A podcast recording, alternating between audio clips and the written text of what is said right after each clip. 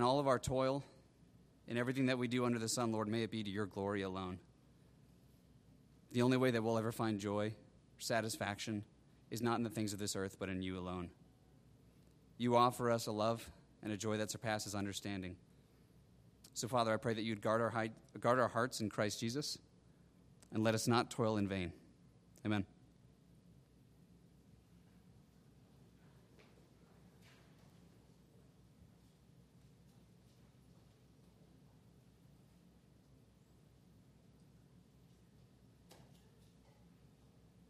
has been read for you, we are there in Ecclesiastes 2, and we'll handle 12 all the way through what Adam read, verse 26. Thus far, what we have covered since his opening poem in chapter 1, the book progresses through his empirical tests or his quest for meaning in the world. You remember that of his first empirical test is to study that of wisdom first. Is there ultimate meaning in wisdom? If we can think, if we can philosophize, will we find ultimate meaning in life by means of wisdom? The second pleasure, or the second test, empirical test that he underwent as we looked last week was that of pleasure. Having proved then conclusively by way of two empirical tests, the preacher surrenders. Neither one of these, as we examine them and we then experience them, take it from me, neither wisdom nor pleasure or hedonism will satisfy the heart's longing for meaning and authenticity. However, are they of no value at all? So the preacher re examines for a moment. Perhaps there is, yet we've gotten carried away. We've said that meaning in life, certainly in the ultimate sense, can't be found in wisdom. But is there a utility purpose to wisdom at all? Should we just run around and be absolutely ignorant now that we've determined that wisdom can't solve all our problems? You know, live and let live. Is this our mode of operation in the earth? Why not? Well, this will be the point of his exploration with us this morning. Consider the preface to his inquiry in case you think he is getting off to a poor start or you are wiser than he. As he directs you, the listener, he kind of warns you at the beginning of his quest this morning that he is much smarter than you. So, in case you think I am going to dismantle this argument and I'm going to be able to find the kernel of truth that remains that allows me or vindicates my pleasure test that's ongoing with the world, or that it is better to be ignorant of life's complexities, he says, no. No one is smarter than I am. So take my observations. You will not be able to undo them. Notice how he sets you up, the listener, that way to grab your attention in verse 12 at the very beginning, as he says, So, knowing that pleasure and wisdom cannot make all things meaningful, I turn to consider wisdom, madness, and folly. But uh, see, you say, well, he just ended that, but he's doing it from yet another vantage point. Sure, so it's not ultimate, but is there utility in it? So I turn to consider from this vantage point wisdom, madness, and folly. And I will warn you, warn you, for what can the man do who comes after the king? Answer nothing. Only what has already been done. You will not find a better observational skill than I have performed. Now, here is where I said to you and bored you to tears about six, seven weeks ago about the author of the book. And everybody, whenever a sermon series gets started and there's some sort of authorial um, uh, discussion, everyone falls asleep and finds it to be very ill consequented. So, what's the point? This is wearing me out. Ha ha, I got you. Now you see, it still matters. It's still in play, isn't it? Because he's presenting himself here to you and his observations why they're guaranteed to be correct. Don't push the boundaries of what I'm putting forward to you. I've put together a rock solid case. How does he do so?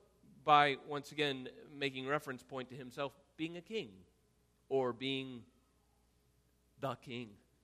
And your mind goes where? Solomon.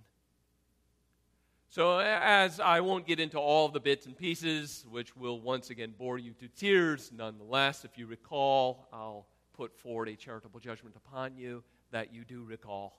I had moved from Solomon's authorship to say, indeed, he's using a literary convention here. He wants his observations to be received as clearly and as wisely as Solomon's himself. So he puts forward, receive these observations because since I am so very wise, such as the king himself, nothing can be done better or improved upon my observations if you come after me and try to redo them. I'm going to put forward for you the correct view. Now, as he moves forward, he is asking you, based on you perceiving him as wise as that of Solomon, he is going to struggle and strive against the utility purposes of wisdom. Notice the text as he begins his observations. Again, don't second guess them because you won't find any holes in my argument. But this is my argument.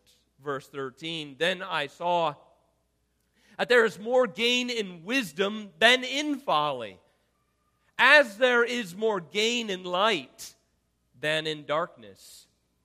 The wise person has his eyes in his head, but the fool walks in darkness.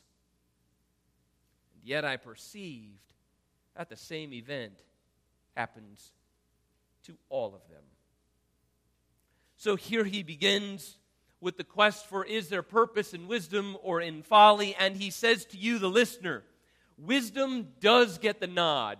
In other words, is it better for you to live a wise life or a distracted life? Is it worth it to you? Is there any functional utility to living the wise life? And he suggests to you, yes, there is a functional in time utility to being a wise individual. Things are going to work out for you. Wisdom will serve you as long as the day is here. Life lived under the sun, the best course of living it is wisely. There is a utility purpose, and it is helpful. For example, the wise person, he says, sees life clearly. His eyes are in his head. He sees what's going to happen. He, I think we might say, reads the tea leaves. Right? He, he sees, he makes observations, he recognizes what's about to occur. He sees the boulder rolling down the hill and doesn't run in its path. He saw it coming. He lives with his eyes in his head. He's noticing how this is moving, how that is moving, how that is moving. He's trying to give a wise calculation to his life and putting his energies rightly in place. The wise person takes advantage where advantage is to be had. In other words, the wise person has proper form, structure to his life, and he has a rightful distribution of his energies. He's not running around like a chicken with his head cut off, is another way of saying it. He's wise, he's calculating, he's prudent. And there is an advantage to living that way. Because right, you might be wondering that which is why he's addressing it. Because he said, Wisdom will not deliver you. So you say, Well, then why not just live in sheer folly? No, it won't go well with you, right? He already told us you only have a few days. So, how should you live them? Any way I want, I guess, because everything's futile. No, no, that's not true. Ultimately, sure, but in time there is advantage to living wisely. Also, in contrast, he compares it to the fool. And this is his observation, right? Because you see it right there in the text. The wise man has his eyes in his head. The fool, in contrast, walks in darkness. There's a basic utility to wisdom, and in contrast, the foolish person does not discern good from bad on multiple levels. He is a very unsuccessful individual if you wanted to take this text and kind of explore the themes of madness, folly, and wisdom, you would go to what book in your Old Testament? You'd go to Proverbs, right? Wisdom literature. And you see the utility purposes of wisdom as she cries out to you in the streets to make wise observations. It's the mom and the dad teaching their little ones how to live wisely, how to make good decisions and observations, live with their heads up and their eyes out. And then the, the fool, however, he gropes in darkness, makes no sense of what's taking place for crying out loud. He doesn't even know what's taking place. Or, even worse, he doesn't care for what's all taking place around him. He isn't considering the consequence of anything That would apply to the level of spiritually, physically, financially, familially. His life is a wreck. They simply wander about, as he describes them, as grasping in the dark. So we've been presented so far with the king's observation this there is a burden to living the wise life. There is. Isn't it better, as we say, kind of again, as we looked last week, ignorance is bliss to some degree? To know what's really going on is vexing. To the burden of the wise is that they think, but they think too much. Life is vexing, and they can't look away. But it's better than being a fool who doesn't think at all. This is how he's speaking to you in basic, observable skills for living. There is advantage. Wisdom gets the nod. But before we get too carried away and think, okay, we've undone the formula to living our lives lived under the sun, we're just going to live the wise life. We're going to invest wisely. We're going to be patient people. We're going to be methodical in the way we go about things. We're going to plan our kids in perfect timing. We're going to get the right vehicle at the right moment. We're going to get the van when it's necessary, not before. Right? We're going to live wisely. That will deliver us. And he says, Whoa, whoa, whoa, whoa, that's, that, that, that, that's not right. That, that's not. Before you get carried away that the wise life is the best life, let me draw you back to the meaning. Wisdom, even at its best, is momentary. Look at the text as he explains, lest you get carried away and walked out on my sermon because we discovered its truth. Slow down, take a seat because he explores it in 14 through 16. The wise person has his eyes in his head, sure. And the fool walks in darkness. And yet, yet, and yet, I perceive that the same event happens to all of them. Then I said in my heart, or as we say, then I said to myself, Self, what happens to the fool will happen to me also. Well, why then have I been so very wise? I said in my heart, this also is vanity. For of the wise as of the fool, there is no enduring remembrance, seeing that in the days to come, all of us will have been long forgotten. Here's his final concern how the wise dies, just like fool. You see, it's not that wisdom, once again, is useless, or being wise with your money and time and family planning and homes and careers is a useless exercise that there's no reason to sit around together and plot your course or make your decisions prayerfully and contemplatively. It's not that there's no utility in that, but what the preacher is driving at is that even the wisest life that is achieved in time is not a life that transcends death. That's the problem. This he cannot get rid of. Do you notice he cannot shake this concern in all of his quests? That's the problem. That's the burden he's bearing. Even if we, let's say that I live in such a perfect way, no one ever disagrees with me. There's never a feather in my pathway. I have everything worked out, and it is perfect and what we say, peachy keen. I'm still going to die.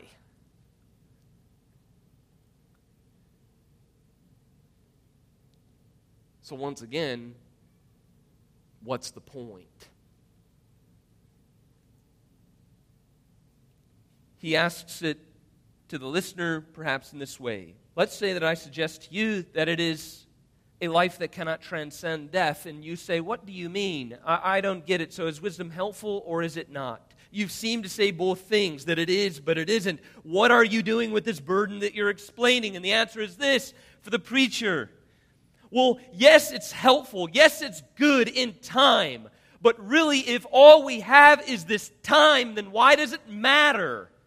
Okay, it might matter helpfully in time, but if both the people who waste their life and the people who are prudent with their life both die, then why take on the burden of being wise? Right? He already labored to show it's a burden to know what's really going on. You'll see that in parenting. You'll know that things aren't going great in the other room. And you just think, if I could just pretend like I don't hear it or see it, then I don't have to get involved in it. It's just easier that way. Oh, I didn't know they did that to you. But you did, and you saw it, and you must engage, and you must police, and you must be concerned with it.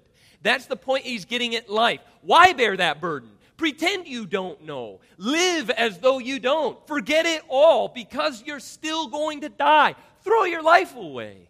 Nothing transcends death in time, therefore, do what you want. Again, he comes back with the same answers you noticed in the text. He tells you, No one will remember you or the sacrifices that you made.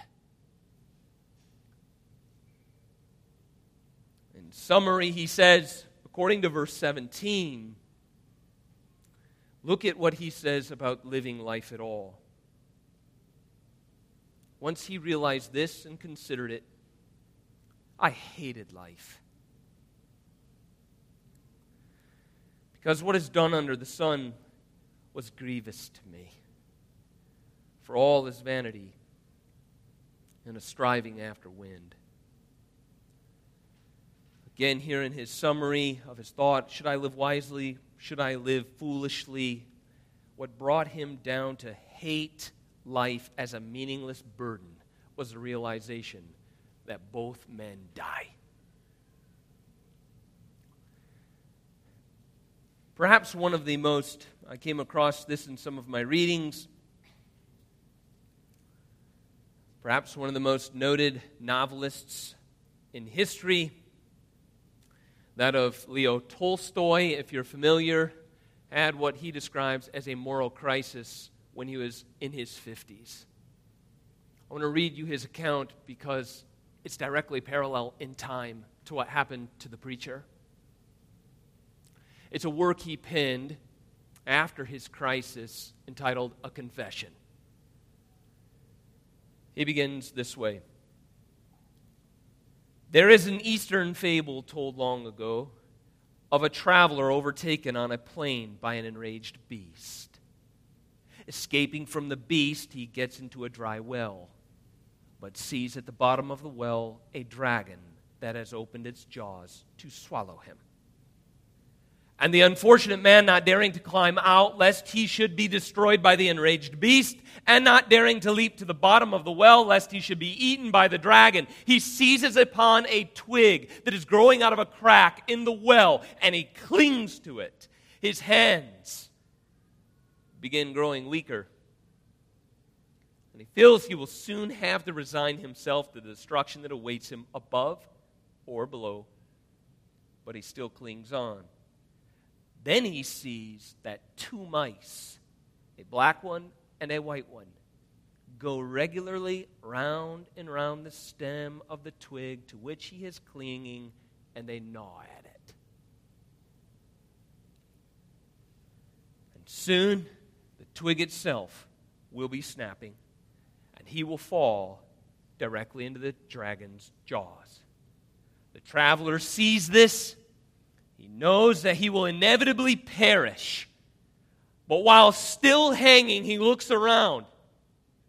And behold, he sees some drops of honey on the leaves of the twig. He reaches them with his tongue and he begins to lick them. So I too clung to the twig of life knowing that the dragon of death was inevitably awaiting me, ready to tear me to pieces. And I could not understand why I had fallen into such a torment. I tried to lick the honey, which formerly consoled me, but the honey no longer gave me any pleasure. And the white and black mice of day and of night gnawed at the branch by which I clung. I saw the dragon clearly, and the honey no longer tasted sweet. I only saw the unescapable dragon and the mice, and I could not tear my gaze from them. This is not a fable, but the real unanswerable truth, intelligible to all men. The deceptions of the joys of life, which formerly allayed my terror of the dragon, now no longer deceived me. No matter how often I was told, you cannot understand the meaning to life, so do not think about it. Just live. I can no longer do it. I've already done it for far too long. I cannot now help seeing day and night going round and round and bringing me to the dragon. This is all I see, for that alone is true. Everything else is false. The two drops of honey, which diverted my eyes from the cruel truth of death, is my love of family and of writing. Art, as I called it, they were no longer sweet to me. Family, I said to myself, but my family, wife and children, they're also human. They are placed just as I am. They must either live in a lie or see the terrible truth. Why should they live? Why should I love them? Why should I guard them? Why should I bring them up? Why should I watch over them? Then they come to the despair that I now feel, or else just live stupidly, loving them. I cannot hide the truth from them. Each step in knowledge that I teach them leads them to truth. And the truth is death. No sweetness of honey could be sweet to me when I saw the dragon and saw the mice gnawing away at my feeble supports. Nor was that all. Had I simply understood that life had no meaning when I was born, I could have quietly lived my lot in life.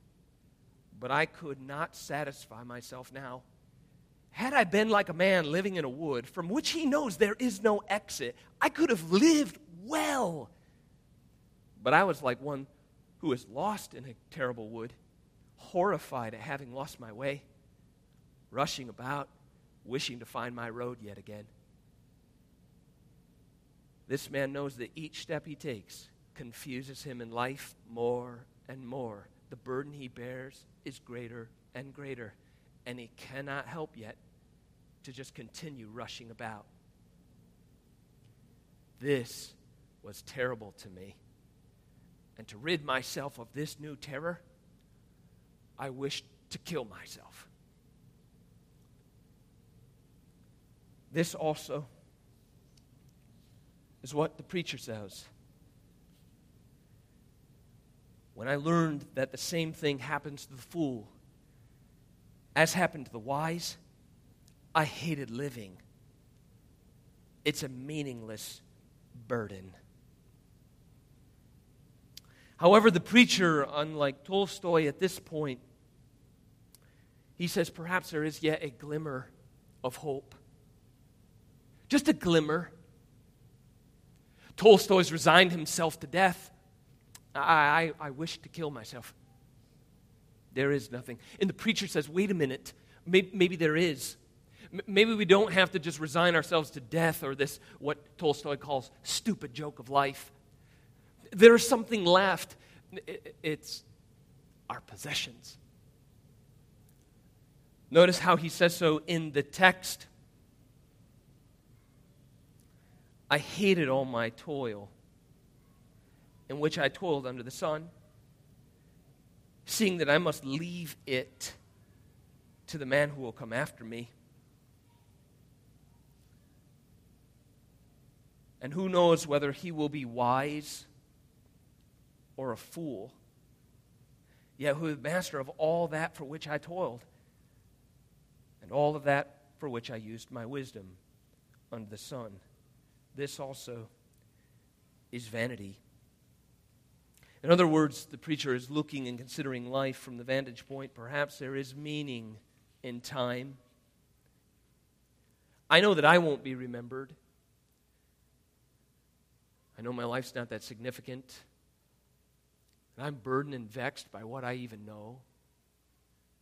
I know there's not much gain to be had here under the sun, but I do wonder if the way that I gain under the sun by possessions is that I leave them to another, maybe they'll remember me by the things that I left them, these objects of me. So if I accumulate possessions, maybe that's what you're thinking now. If you can accumulate possessions and you can somehow make something of yourself and then you leave it, yeah, sure, maybe your memory will pass off to the scene. But they'll remember you by way of what you leave behind. Maybe that's the gain, right? So, so begin working hard, store up your treasures on earth, and then people will remember you by way of treasures. Because if you don't leave possessions behind, they will forget you because you're just gone in the night. There's not anything to hold or handle about you. You're, you're gone. But if you leave something, they can touch it, they can taste it, and they'll remember by way of it you. Maybe that is the meaning of our time on earth the gathering of possessions. But in fact, the preacher says no. If you think about it for just a moment, the thought of leaving possessions behind makes life even less bearable. Think about it for a moment. He says, Your toil is surely a waste of time if you think, because you cannot control whether or not a fool takes over all of your possessions and brings them to ruin. This is what he's saying. I hate work. I hated life and I hated working. I toiled for all of these things, and I realized in a moment they might redeem my memory. They might prolong my memory, but never mind. I see now more clearly. I must leave them behind to someone after me. And yeah, maybe the thought is they will remember me, but what about this? Who knows if they will or not? Who knows if they'll be wise or if they'll be foolish? You don't know. He will be a master of all for which I toiled. And I used wisdom in gaining these things. I made sacrifices in time. Oh, this also is vanity. So his response to the thought of maybe a child growing up being foolish and squandering all of the inheritance left the inheritance disappearing along with his own memories. Verse 20 I turned about and gave my heart up to despair over all the toil of my labors under the sun. Because sometimes a person who has toiled with wisdom and knowledge and skill must leave everything to be enjoyed by someone who did nothing to gain it. Oh, this also is vanity. And in fact, it is a great evil. In other words, he says, maybe you've heard this said before. I remember my dad saying it somewhat instructively, somewhat jokingly. There are no U hauls behind the hearse. Right? You've heard that. People make that saying. And this breaks the preacher's heart it made him feel like there is no purpose in living. I might leave it to some idiot kid of mine. He'll probably blow it and ruin it. Best shot is he does something decent with it. I mean, you know, your dad spent all kinds of effort getting that. I worked day and night for that. I thought you'd do something with it. You burned it to the ground. Oh, man, I hate life. It gave me up to despair. This is the response of the preacher that he can't grab a quick U haul and take his stuff lest his kids burn it to the ground. Continue with his response. You notice in the text, he moves forward and says, What has a man from all the toil and striving of heart, right? I mean, uh, you put everything you've got into building something significant for yourself and for your family. You put all that you are into it. I mean, every day you get up and you go to work, you try to live wisely. And again, there's some utility to that, but really, what does it matter?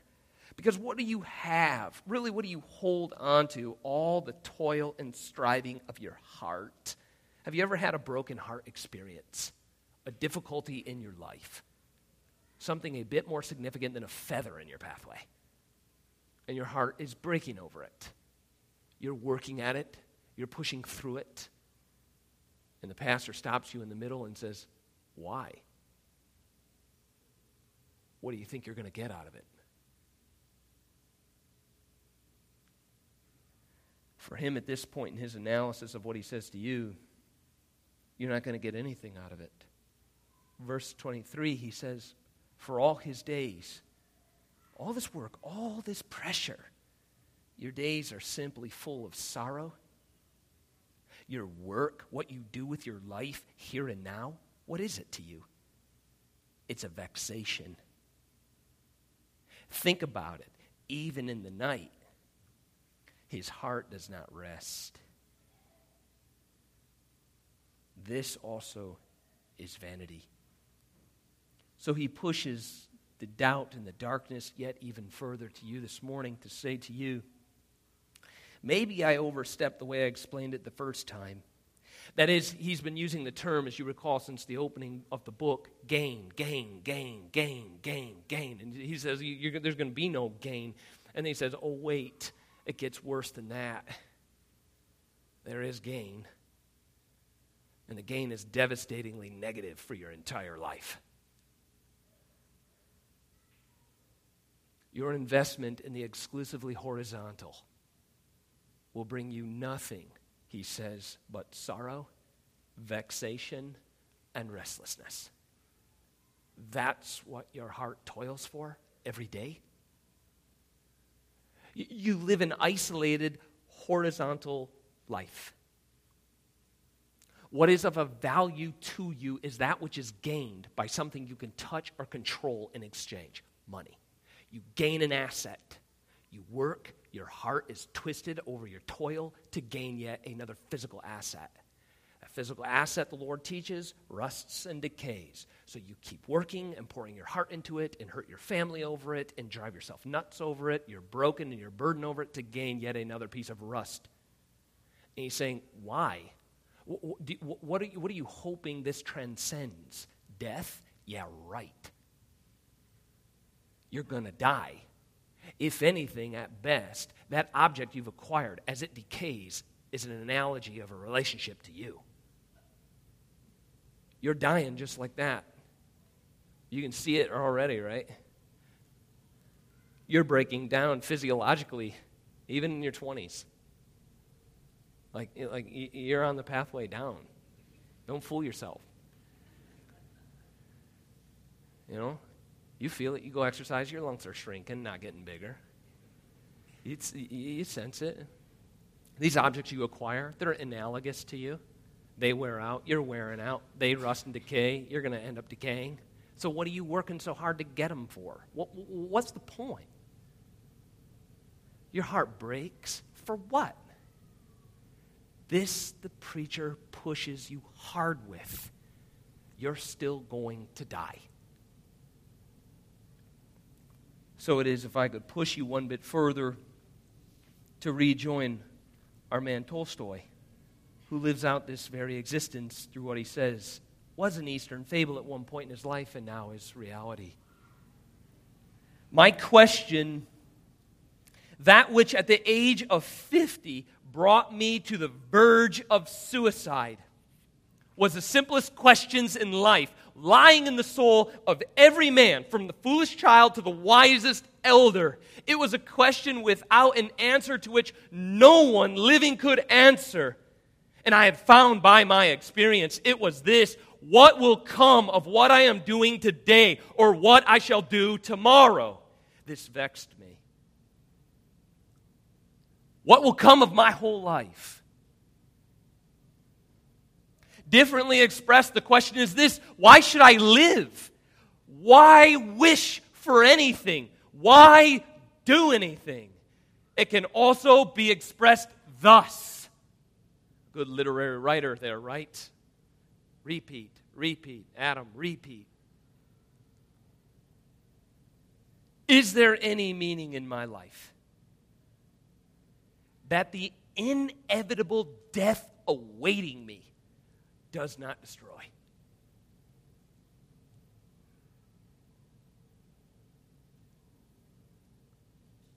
to put an end to this stupid joke, there are means a rope around one's neck, water, a knife to stick into one's heart, or perhaps the trains on the railways. I saw that this was the worthiest way of escaping my torment, and I wished to adopt it. It drove him to contemplate suicide. Same with the preacher. I hate life. I despaired of my work, and my heart was filled with sorrow, vexation, and restlessness. But you, perhaps at this point, and you hear a man's story, graphically portrayed by his own confession, and you hear the biblical truth of the preacher saying, Life is a waste of time. You then, the audience, ask this What do we do then? Give us a word of going forward. Preacher, if you are the wisest of the wise, and no man can untie your knot, no man can undo your observations. Truly, hedonism won't work, wisdom won't work foolishness, drunkenness won't work. And what are we supposed to do? Where do we go? If you are the wisest of the wise, give us a word of going forward. Should we go to wisdom? Should we go to hedonism? And the preacher says this no, no, not at all. Glad I arrested your attention and put you into a panic. I'm glad you almost thought of suicide. Because there is a solution of which no one can contend with. And that is, as he expresses in verse 24 and 25, there is nothing better for a person than that he should eat and drink and find enjoyment in his toil. Not that heart wrenching, vexation, sleepless kind of toil but toil that is received, toil that is enjoyable. This also I saw is from the hand of God. For apart from Him, who can eat or who can have enjoyment? The solution for the preacher the solution to the vexation of life and the sorrow of foolishness, but the emptiness of wisdom to transcend death. His word to you this morning is to enjoy your life, but enjoy it truly. How does one enjoy their life? This morning, tomorrow morning, Tuesday morning, Wednesday morning, oh, wait, there's another Thursday morning. There's another Friday morning, Saturday, back at Sunday. Now there's back at another Monday. And there's Tuesday. Oh, yeah, right. This thing keeps going round and round. How, how, how do I enjoy it? What, what do I do with it? Is it a waste of space and purpose and meaningless? No. Do enjoy it, and this is how by faith this too, my lot in life, is from God. What happens here in the horizontal has a vertical impact and matters for all eternity. I don't have to be stoic and separate myself away from all of life's goodnesses. I don't need to somehow denounce every good thing that happens to me as all in vanity. Neither do I need to make it an idolatry. I can receive it as having been given me from God. I can enjoy relationships with friends as meaningful in time. I can enjoy my family as meaningful and of the Lord in time. I can enjoy going out with friends. I can enjoy my job. I can enjoy worship. I can enjoy these things that take place and fill my schedule Monday through Sunday, or I should say Sunday through Saturday and I can embrace them as meaningful because I embrace the God who gave them by faith. Notice a little bit different how Paul explains it, if you would, as we consider the conclusion. Turn to 1 Timothy as we consider the consistency of this testimony also in Paul in 1 Timothy 6. He explains similarly the words of the preacher this morning. He does affirm that there are no U hauls behind the hearse. And in 1 Timothy 6, he puts it just about that straightforwardly. 1 Timothy 6, 6 through 8. I'll begin again, verse 6. Now, there is great gain. There's that term again, right? That the preacher uses throughout the book of Ecclesiastes. This issue of is there any gain under the sun? Is there? And Paul says, there is great gain. And the gain is in godliness with contentment. Notice, notice how it again it, it indicates that in the concrete or the measurable, in the in time relationships, there are goods and relationships and friendships to be enjoyed. There are blessings that are given. And yet, notice how you know your handling of your job, your handling of your friendships, your handling of your family, your handling of money, your issues of living are handled according to godliness. That is, that how you live horizontally is meaningful uh, vertically as well. Notice how he says so with contentment. Right? You see it in the text. For, for there is great gain, it's in godliness. And that, that godliness in your gains is reflected with contentment.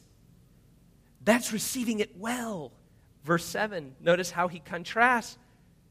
For we brought nothing into the world, and we cannot take anything out of the world.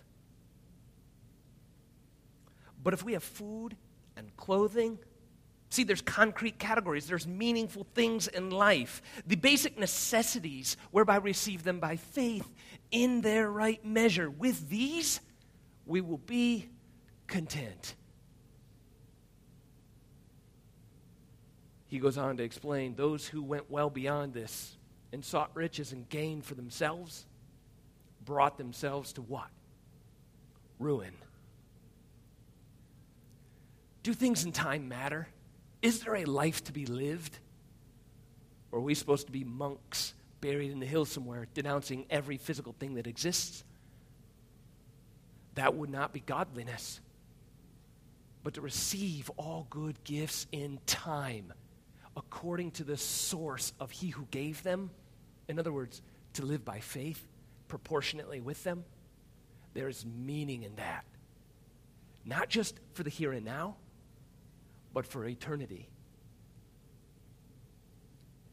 However, once again, the preacher warns the final word in Ecclesiastes 2 is if we reject this wisdom of living by faith in life, living before the face of God as He who rightly gave us these blessings to be enjoyed, if we shrug this off and we live a purely horizontal life, He warns you. For to the one who pleases Him, God has given wisdom and knowledge and joy. But to the sinner, he has given the business of gathering and collecting, only to give it to the one who pleases God. This also is vanity and a striving after wind. What is vanity? Gathering and collecting apart from God. This is vanity. Do you remember our Lord's words in the New Testament? That the little bit that he even possesses, right? He could collect all kinds of things and gather all kinds of things, and he does it on an, extreme, on an exclusively horizontal level. What happens to them? Even that little bit, the Lord takes away. It doesn't last. You want to live an absolutely fruitless existence? Spend your heart's toil gaining and gathering. This too is madness, says the preacher. Let's pray. Father, we thank you for a few moments around your word this morning. We consider the despair of life, that life, there is much to despair about life if we live it apart from God, whereby we can receive it by faith, steward wisely those gifts you give renounce the vain gathering of items, living physically and purely for the here and now, but to receive your gifts as goodness, to be content with godliness of all that you give and withhold. Lord, give us faith to live wisely in this age that is passing away, to make much of you and the gifts you give as honoring you and how we steward them. Let us not be given over to empty gathering and collecting, for it is vanity. In Christ's name we pray. Amen.